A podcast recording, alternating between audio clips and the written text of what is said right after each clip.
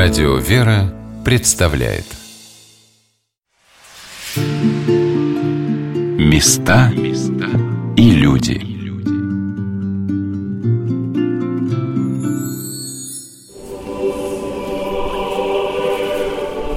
Как величественно и торжественно звучит хор в стенах Казанского собора на Казанской площади в Санкт-Петербурге за праздничной божественной литургией.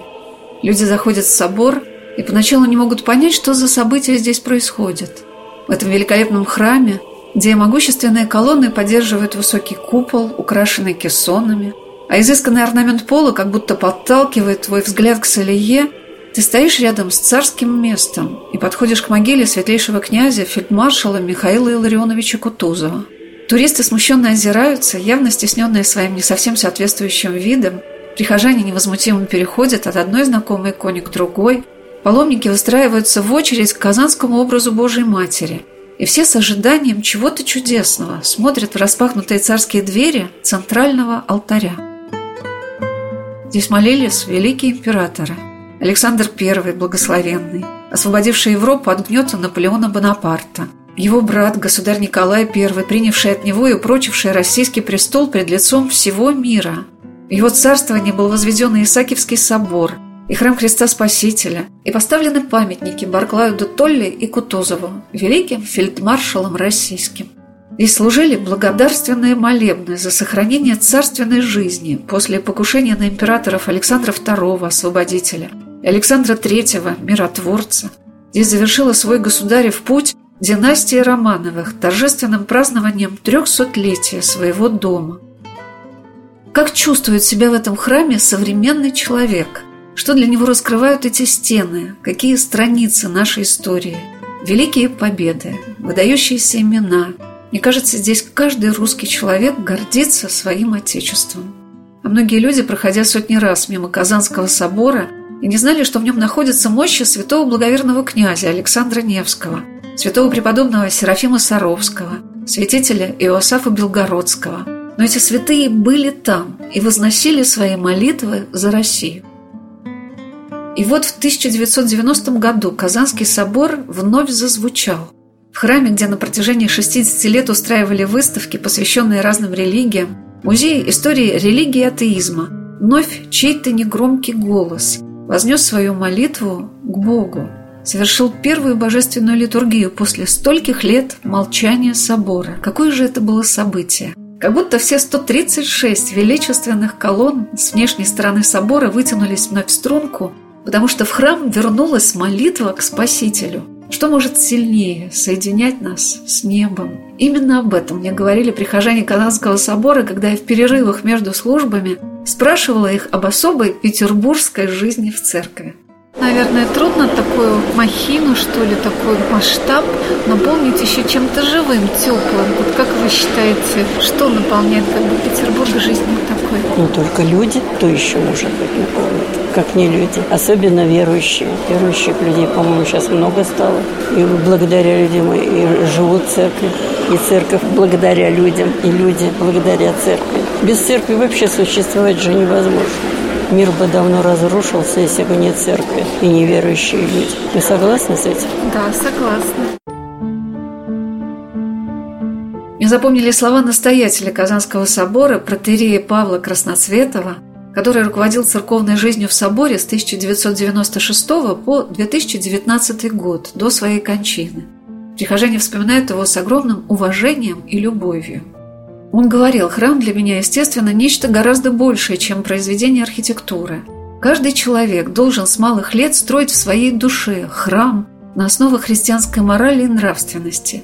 Чем прочнее и выше он будет, тем чище и благотворнее будет наша жизнь, данная нам Господом Богом. Отец Павел восстанавливал не только внешний декор и интерьер Казанского собора, он настраивал этот тонкий церковный организм на правильное звучание – и многие прихожане ему очень за это благодарны. Мне посчастливилось познакомиться с участницами любительского хора, которые поют в соборе на ранней божественной литургии, и вот какими воспоминаниями об отце Павле Красноцветове поделилась с нами Надежда Николаева.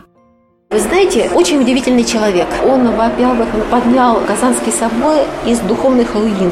И он был одновременно строг и любящий такой вот Ава, отец. Он очень любил Бога и трепетно всегда заботился о Казанском соборе. И он сочетал вот эту, знаете, величие храма божества и вещественную нищету. Так это было все гармонично и действительно вот для того, чтобы молиться с каким-то покоем, благоговением и чтобы тебя ничто не отвлекало, вот это была вот та обстановка. Он вот сумел вот эту обстановку в нашем Казанском соборе сберечь. И что самое ценное, что он, видимо, пережил вот те дни гонений лихолетий, и у него была такая действенная вера и действенное отношение к Богу.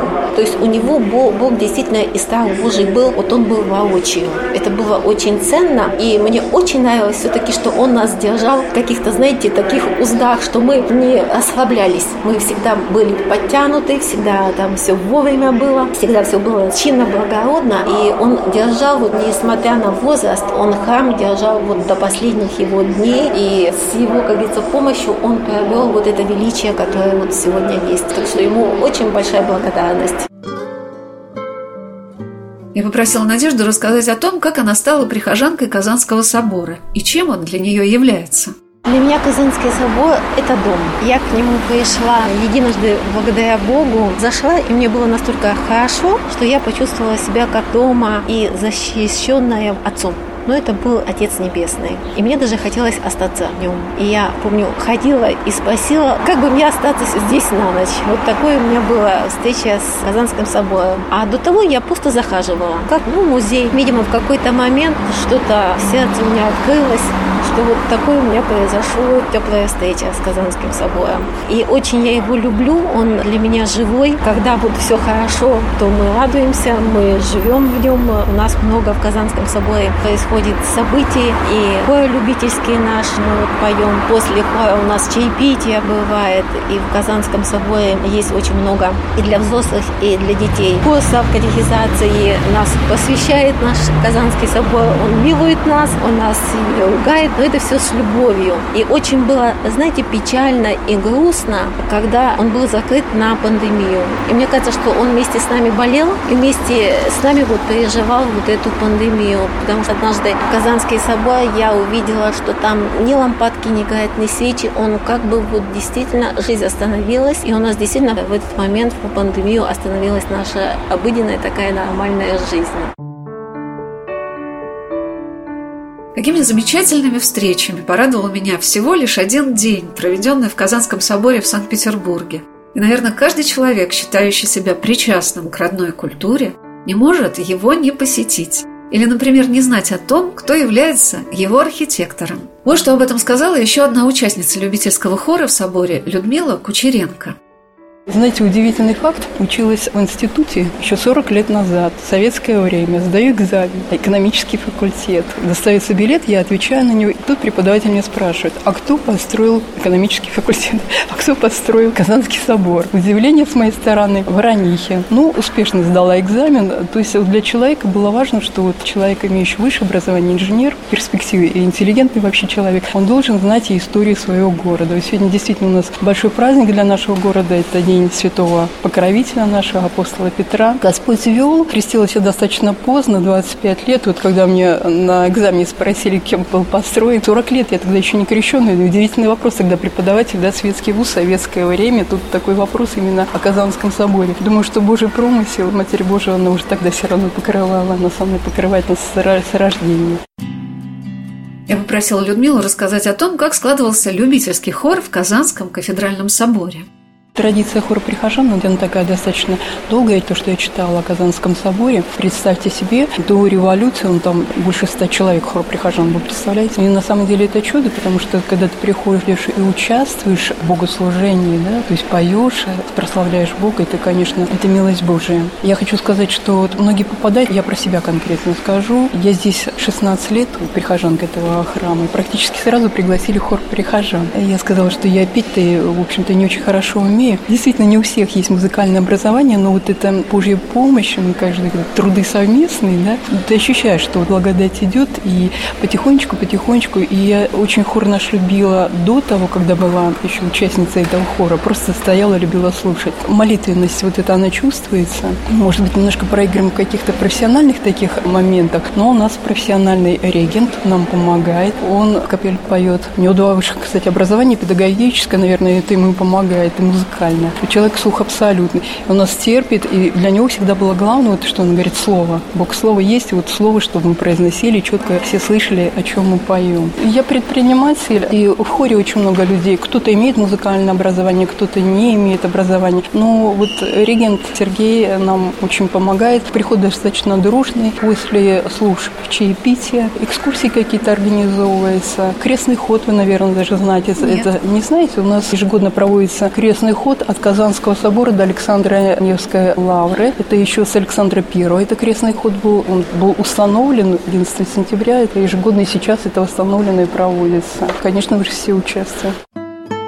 Ирина Борисовна Степанова, одна из старинных прихожан храма, рассказала о том, какие события и мероприятия наполняют современную жизнь Казанского собора и что для нее было особенно запоминающимся в первые годы, когда в соборе начали проводить богослужения – но мы понимаем, что Казанский собор – это памятник воинской славы, да, ведь открыт он был в 1811 году, когда и Царскосельский лицей, между прочим, как вот деткам объяснять, чтобы они запоминали. Вот в 1811 осветили, и Михаил Андреевич Кутузов здесь молился перед иконой, и почивает он тут, похоронен Кутузов, и это все, да, наша немеркнущая слава, и тут в военные приходят, и тоже у могилки Кутузова такие торжественные бывают молебные. Так что много интересного, очень замечательного. И сейчас происходит. И в крипте собора много очень событий, интересных лекций, просветительских. А какая у нас воскресная школа замечательная. Сколько поколений уже прошло через школу. Потому что собор-то уже вот 30 лет, наверное, больше уже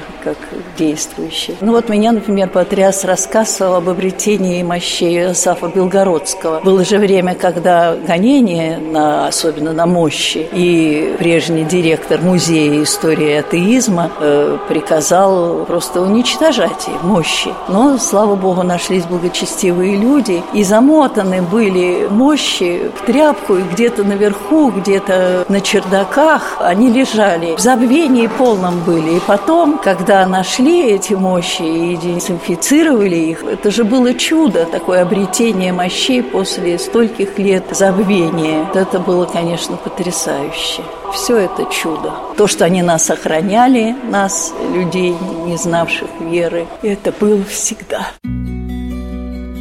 Летом 1989 года в Казанском соборе состоялся акт передачи мощей святого благоверного великого князя Александра Невского Русской Православной Церкви. Крестным ходом по Невскому проспекту они были возвращены в Александро-Невскую лавру. После этого были возвращены мощи святых Зосима, Саватия, Германа Соловецких. А затем произошло обретение мощей преподобного Серафима Саровского. В декабре 1990 года в хранилище музея, который стал именоваться Музеем истории и религии, нашли экспонат, не значащийся ни в каких актах и документах. При вскрытии были обнаружены мощи преподобного Серафима Саровского. Святейший патриарх Алексей II направил в Санкт-Петербург комиссию для освидетельствования. При осмотре святых мощей комиссия установила, что это действительно мощи преподобного и богоносного отца нашего Серафима Саровского, сия России, чудотворца.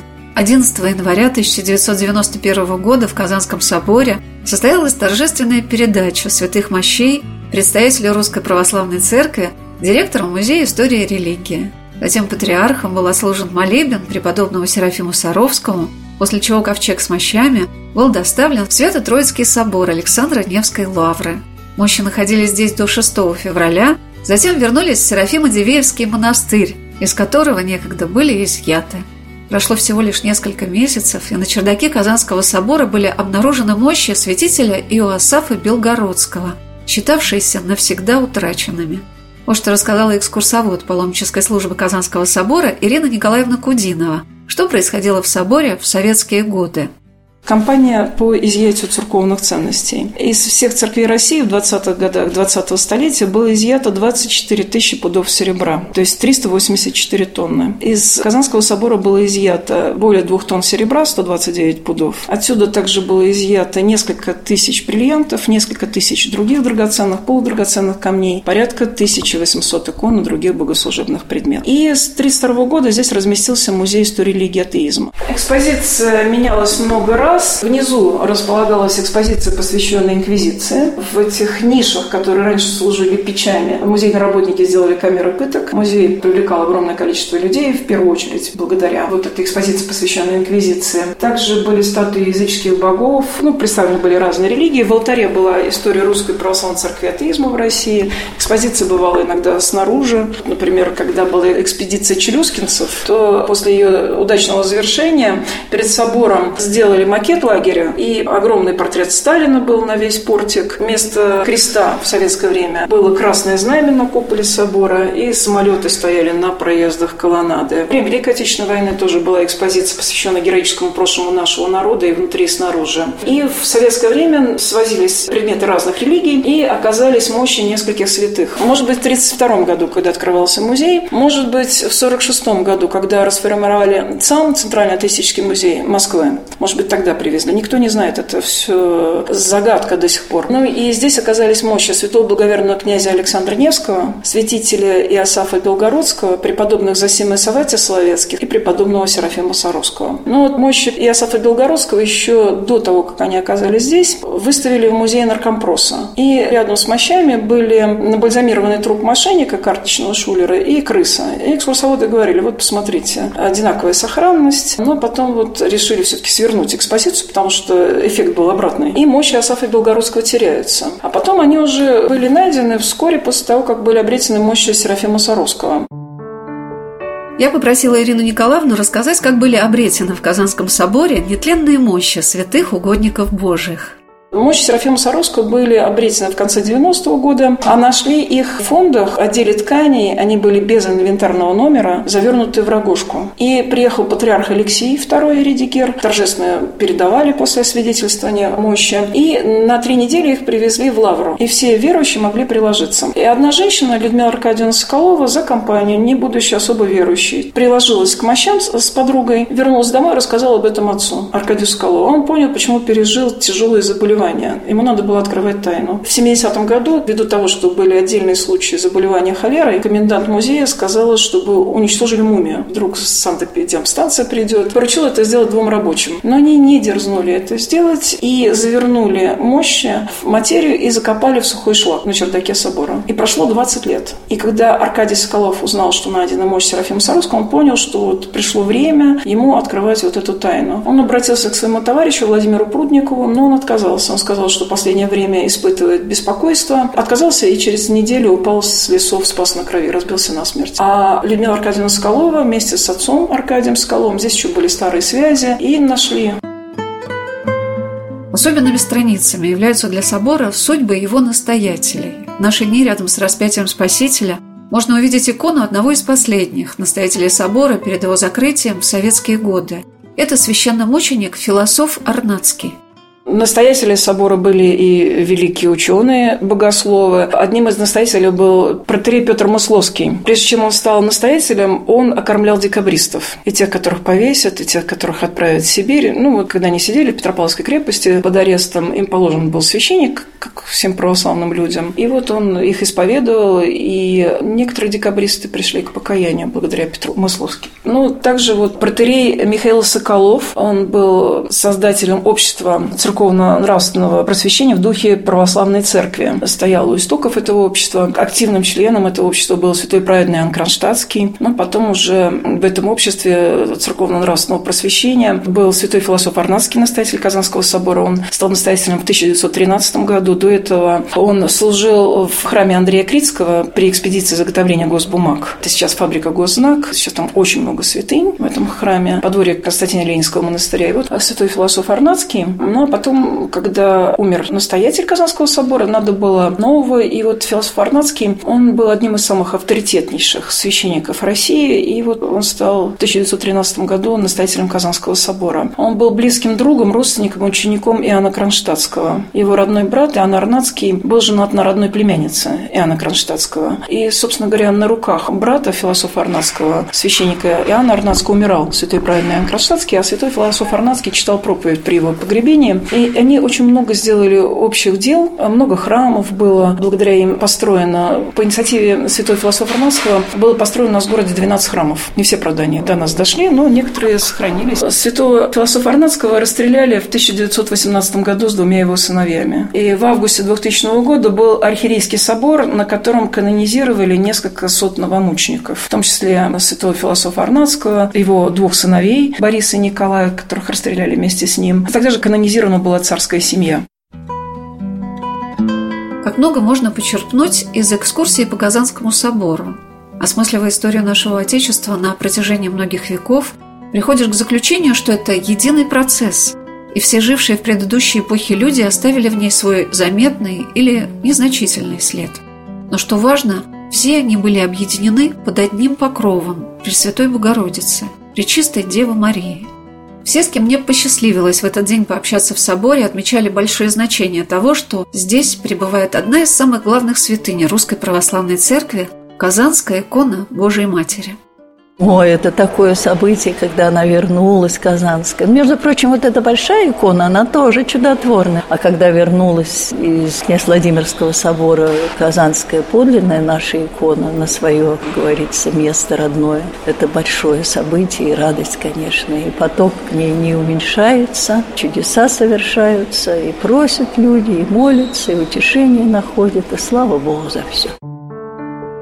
А вот что ответила на мой вопрос, что является самым дорогим для жителя Петербурга в своем родном городе Надежда Николаева.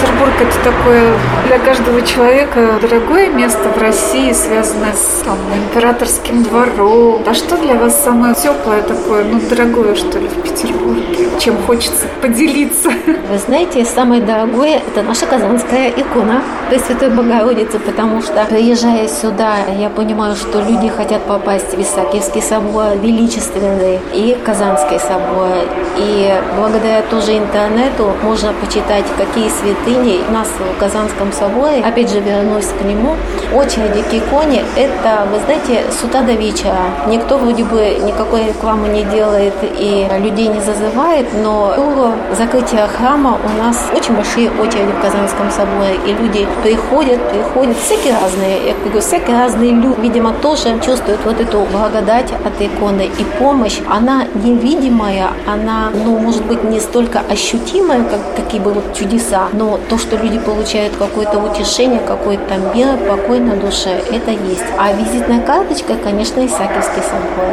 Петербурга, да? Да, Исаакиевский собор, Спаса на крови, потому что вот такого величия я, ну, наверное, не встречала нигде, как здесь, тем более на нашей реке Неве. Приходите к нам в Казанский собор на раннюю литургию. Я побывала в соборе на ранней, и на поздней службе и обратила внимание, что все прихожане неизменно после божественной литургии вставали в очередь, чтобы приложиться к чудотворному образу Казанской иконы Божьей Матери. А потом в течение всего дня люди шли и шли в собор. Покупали свечи, подавали записки на богослужение. Отдельно на молебен Казанскому образу Пресвятой Богородицы. Кто-то покупал с церковной лавки иконки, акафисты, читал молитвы, обращенные к Пречистой Деве. Кто-то стоял с детьми и рассказывал им о том, что это за икона. Люди прикладывались к образу и потом еще долго-долго не могли отойти от этого чуда. Потому что вот так просто, зайдя в храм Сневского проспекта, отделившись от его нескончаемого потока, можно припасть к той, которая является ходатайцей за нас перед Богом. И вспоминала, что Александр Сергеевич Пушкин и Федор Михайлович Достоевский, рыдавшие этой иконы, когда началась русско-турецкая война, и наши маститые художники, академики, полководцы и весь простой люд спешили к Казанской иконе вымолить у нее милости Божией и покрова своей душе, своей семье, своей стране. Как это близко и понятно нам всем сейчас. Ведь какие бы эпохи не сменяли друг друга, если человек чувствует себя рядом с Господом, и Спаситель всегда будет рядом. Какими бы высокими словами это ни называлось, наша душа чувствует это прикосновение к своему сердцу. Где бы мы ни были, и в прекрасном Петербурге, и в могучей Москве, и на Волге, и на Ладоге, и на Черном море – Везде этот свет Христов объединяет нас в большой светлый храм, где есть место каждому человеку.